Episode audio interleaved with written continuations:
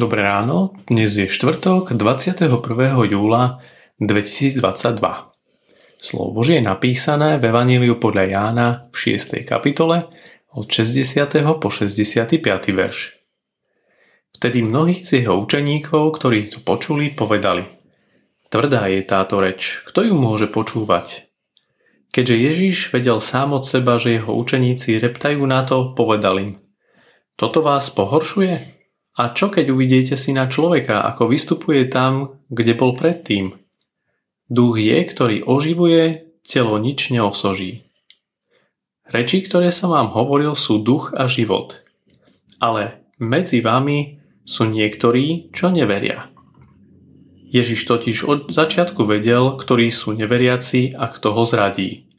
I riekol, preto som vám hovoril, že nikto nemôže prísť ku mne len ak by mu dal otec. Toto vás pohoršuje?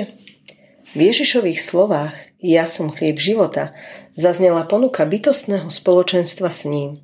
Jeho viditeľnou podobou je Sviatosť Večere Pánovej.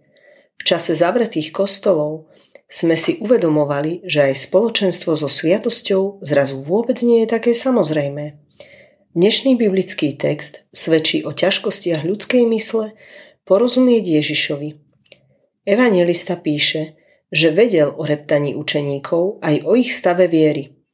Preto sa ich vyčítavo pýta, toto vás pohoršuje? Hneď na to otvára nový rozmer Božieho sveta. A čo keď uvidíte syna človeka, ako vystupuje tam, kde bol predtým? Tým ukazuje, že náboženský svet, ktorý si vytvárame my ľudia, nám prekáža v tom, aby sme mu porozumeli, verili v Neho a boli k nemu bližšie. Ježiš vie o našej nervozite, mrzutosti, nevere. Nevere v zmysle neochoty podriadiť svoj život Božím požiadavkám. Ako syn človeka však bol poslaný Bohom Otcom, aby vykonal dielo lásky zachraňujúcej hriešného človeka.